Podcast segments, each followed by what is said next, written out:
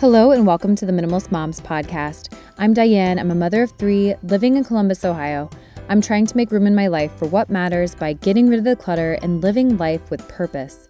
I hope you'll join me on the journey to think more and do with less.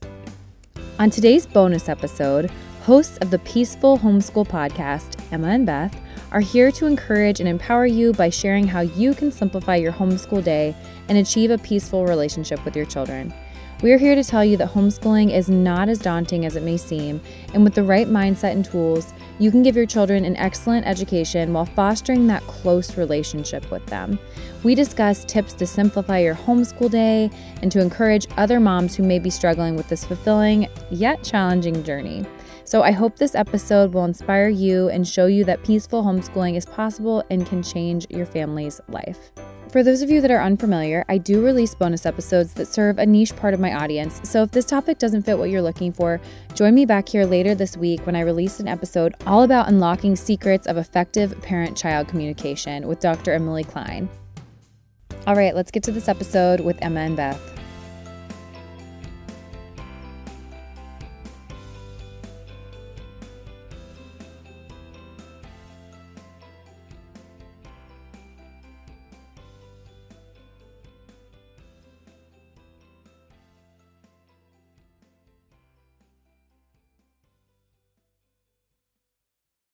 I found you guys when looking through the kids and family top 100 podcasts. You guys are really killing it. I'm about to finish up my second year of homeschooling. So I'm excited to talk to people that have the wisdom of having done this for a little bit longer than me. But before we get there, why don't we go ahead and you both can introduce yourselves? Who wants to go first? Maybe Beth, do you want to start? Introduce yourselves. And do you consider yourself to be minimalists?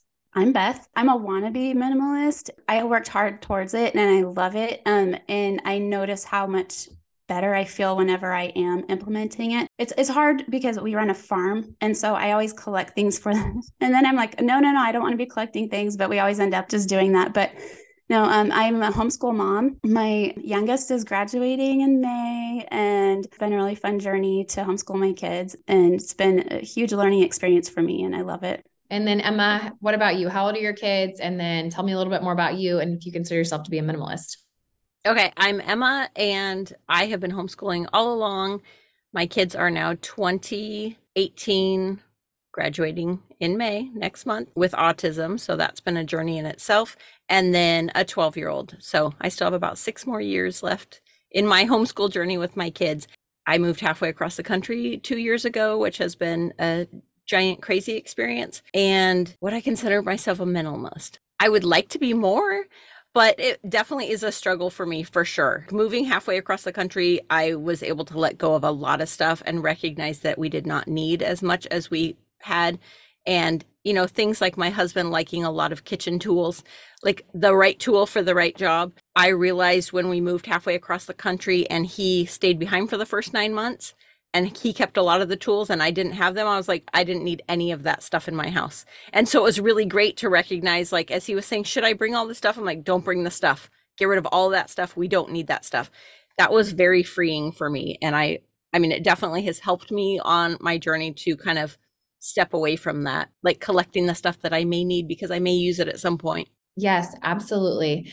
Before we talk more about homeschooling in general and maybe how we can apply simplicity there, what made you guys start this podcast? How long have you guys been podcasting? And what is your main goal with your show? We started a little over a year ago now. The reason that we started was I wrote a book. And the reason I started that was that I wanted to help people that were struggling to homeschool. After the pandemic, watching people that thought they were homeschooling and it, they were doing it so hard, and it was in a way that was sad. And, and they're just like, I can't stand this, but I think it's the right thing because I don't want my kids in the system right now. The system's broken right now. They were so sad and they were struggling and hating it. And I was like, no, no, no, homeschooling is so much fun, you guys. Like, let me help you out here. So I wrote a book, Find Your Homeschool Vibe. And then I was talking to Emma about it. And I said, you know, I really want to get a podcast going. And, and we talked about like, should we partner up and do this? Because we both have so much experience in different areas and we have different personalities. And so we might be able to present balanced ideas because we are, we are, we're very similar in our beliefs, but we are very different in a lot of our approaches. And so we can help people with different ways of handling it and it's it's been a great journey too. We have gotten feedback from so many people, you know, saying that we have been able to help them on their journey And like Beth said, we are different in certain ways that we are able to, you know, kind of share that information from both sides and be like, hey, Beth does it this way and I do it this way. But we can both share ways to be flexible and to like bring a peacefulness to your homeschool as opposed to always having it be like this stressful, regimented, crazy thing. We're like, it doesn't have to be stressful, crazy, and regimented. It can be joyful and loving and like filled with so many enriching activities that your life is just amazing and you know you get to the end of your journey like we're getting closer to the end of ours and you go oh my gosh i'm so grateful that we were able to experience this and we felt very bad for people who were going into it and saying I don't understand why my kindergartner can't sit at the computer for seven hours a day and do his work like he's being asked to do. And I'm like, oh my gosh, I'm so sorry for your kindergartner. Like, what can we do to help with your poor kindergartner? And before we moved, um, I ran a giant homeschool group for over a decade and hundreds and hundreds of people. And so we just, so many different people from so many different backgrounds and different religions and different everything came together and worked together. And it was just an amazing thing for us to be able to support each other and within that community. But when Beth's was like, Hey, would you be interested in doing this podcast with us or with me? I'm like, oh my gosh, yes, because then we can not only help the people in our own little communities, but be able to help people on a greater scale, which has been awesome. Yes, absolutely. And I love how you said, Beth, we were finding that the system is broken. And not to get political, I want to keep that out of it. But as you said, Emma, you were finding people that had all these different beliefs coming together to unify on this one common theme of we want to take back maybe childhood or our ability to get to things first and to dialogue with our kids, also to get them out of their seats. And it's all these little things that we're finding are broken. And I, I don't know what the solution is. I'm not here for solutions. I just know what it looks like for our life, and homeschool is the solution there. So I think my biggest goal uh, with this episode and just encouraging people through our journey is to say, like, you can do it. You are capable. And also, I heard something the other other day. If you are a grown person, you've graduated high school, and you don't think you can teach your kid to read, there's a problem there. That is a problem. And why would we want to put our child in that same problem? You know? Yeah. Yeah. I said a lot. I said a lot there. So, okay. I'm like, which bunny trail shall we hop down? Okay, so in regards to simplicity, you both want to help people simplify their days to make homeschooling a lot more approachable. What would you say for each of you has been a game changer when it comes to simplifying your homeschool day? I will say for sure for us, it's not trying to replicate public school at home. When you try to replicate public school at home, you fall into a trap that I mean, public school was created because they need to manage large numbers of kids at all different levels, doing all different things in all different subjects and with all different personalities and learning styles and i think trying to replicate that is inviting you know disorder into your and chaos into your own mind because you don't understand why it's not working. But to instead simplify and say what is the way that my child learns best? What can i do to support them in that way? How can they help to craft what we're going to learn about? How we're going to continue on this education journey together and I think doing that and just totally disregarding what the public school system has to say about it and saying, I know what's best for my child. Nobody knows my child better than I do. And focusing on that, I think for me is probably the biggest thing to simplifying is just staying away from the public school. Not that public school is terrible, not that it's not great for tons of people, but for my child to be at home, trying to replicate that is just inviting disorder. And I think for me, simplifying looks like having fun. And when it's not fun, it's time to shift. When the child is stressed out, when I'm stressed out, it's not working. So it's time to say, okay, this isn't working. Even though I think that this child should do this worksheet and just get it over with, that's not the right way to do it. It's time to go, okay, let's figure out a different way. This doesn't have to be like this. Learning should be fun and it should be fun for the parent and it should be like an enjoyable experience for the whole family. And when it's not, that's not simple. That's hard. So so make sure that I think people people just need to be in the mindset of being able to shift. And the other thing to simplify, I think, is to not overschedule your family and um, to habit stack for your chores and your checklist, trying to be as efficient as possible so you can enjoy your time when you are homeschooling more.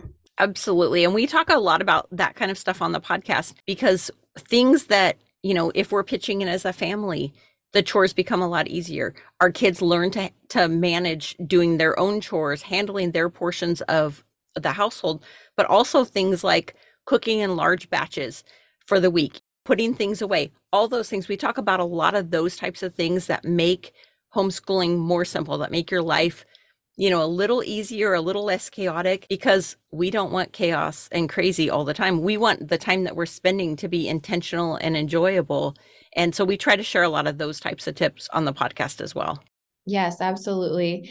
And on your podcast, I feel like you guys are already doing a better job on my show than I did on yours and giving advice. So this is awesome. But we did talk about on your podcast that we don't necessarily need a schoolroom. And I think Instagram can make us believe that we do, full of all these things. I was talking about the prints and all the wooden toys and all the Montessori toys that are beautiful. But for me, I need simple. I have a basket sitting right next to me of Charlotte's things because for me, I saw after our first year, okay, maybe we don't need all the things that I think that we did. What do we actually need? And assessing that is very helpful. So, what else would you recommend that maybe you had some trial and error with and you saw this isn't working and this is what works better? For me, when I first started homeschooling, I started collecting all the things, like all the fun things. The, the, what is the human body thing that's plastic and you can see they're all these amazing things. And then I realized that we'd only used that once, and then my kids didn't pull it out again like, okay, did we need to do that or could we have borrowed it from the lending library or from a friend? Did we need to actually purchase and store this for years?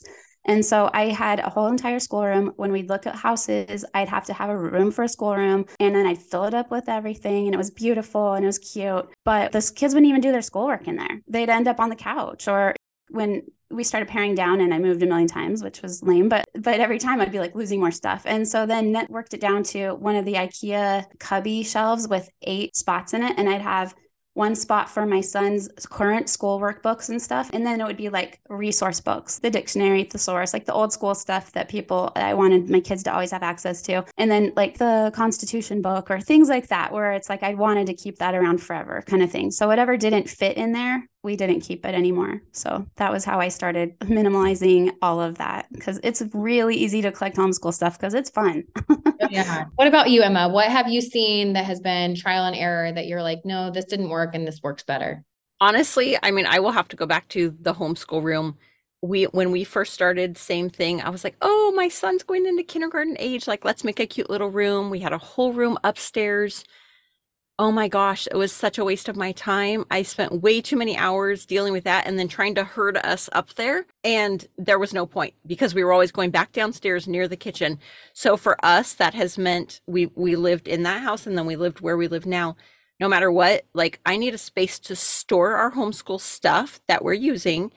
And I need a space for us to do stuff. So for us, that actually was like having a table that the kids could have their stuff that they're working on, their current projects or whatever. But we always need to be near a kitchen because I'm constantly cooking food and prepping dinner and all of that. And the kids are involved in that. They're involved in science projects and things that are getting messy. And so I think the idea that I needed this cute room with these posters all over the wall and whatever, probably my biggest, my one thing that I'm like, oh my gosh, I spent way too much energy on that and it did not work out.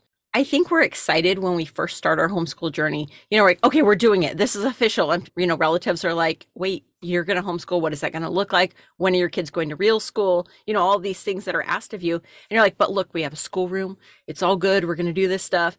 And then you realize that is not necessary at all. And you see all those cute things, but it's not needed. So I'm with Beth on that. For us, that was definitely the schoolroom as well.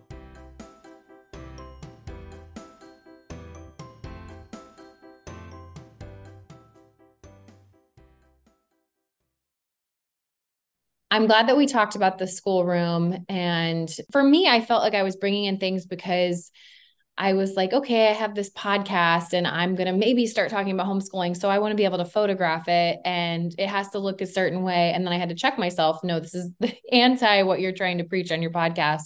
And that's not why your content or you are valuable to your audience or your children, most importantly.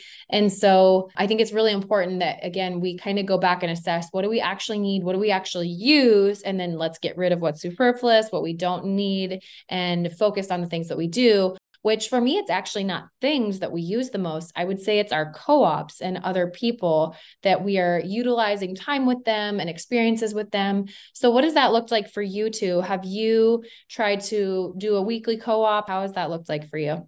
Yeah, I, for years and years, well over a decade, ran a giant homeschool group. And for us, that was, you know, several days a week, often doing classes with our homeschool friends, um, as well as a weekly park day. And you know, having kids of different ages. My kids have an eight year age span. And so, you know, having things that they could be involved with and build those real strong friendships that continued throughout their lives and continue still now was very important to me. Worrying about socialization is people's biggest issue when they think about homeschooling. They're like, oh my gosh, my kid's going to be a weirdo. Well, we're all weirdos, but my kid's going to be a weirdo. They're not going to have any friends. They're not going to go to prom. They're not going to do all these amazing things. So having a group that we could do all of those things with and do any crazy thing that we ever are like, oh, I remember that really cool thing that we did in school we've been able to replicate that really cool thing that we did in school. And so for us, that's been super important part of it. Moving halfway across the country, it was like starting all over again, building community again. But we've always done some sort of co op ish thing along with some social groups. So our kids also had unstructured time as well with their friends.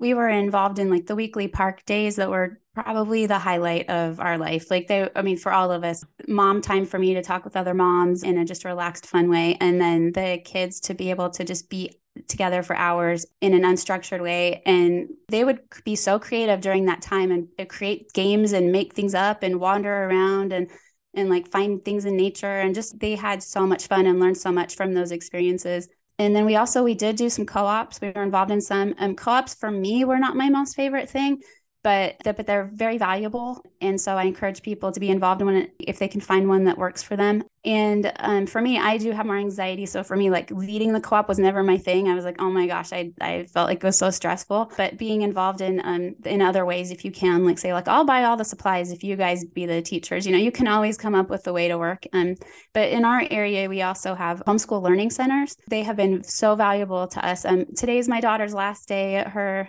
oh. thing for has her Senior but she's going to her last day and and so how that looks is it's an all day thing for her she goes at like nine and ends at three.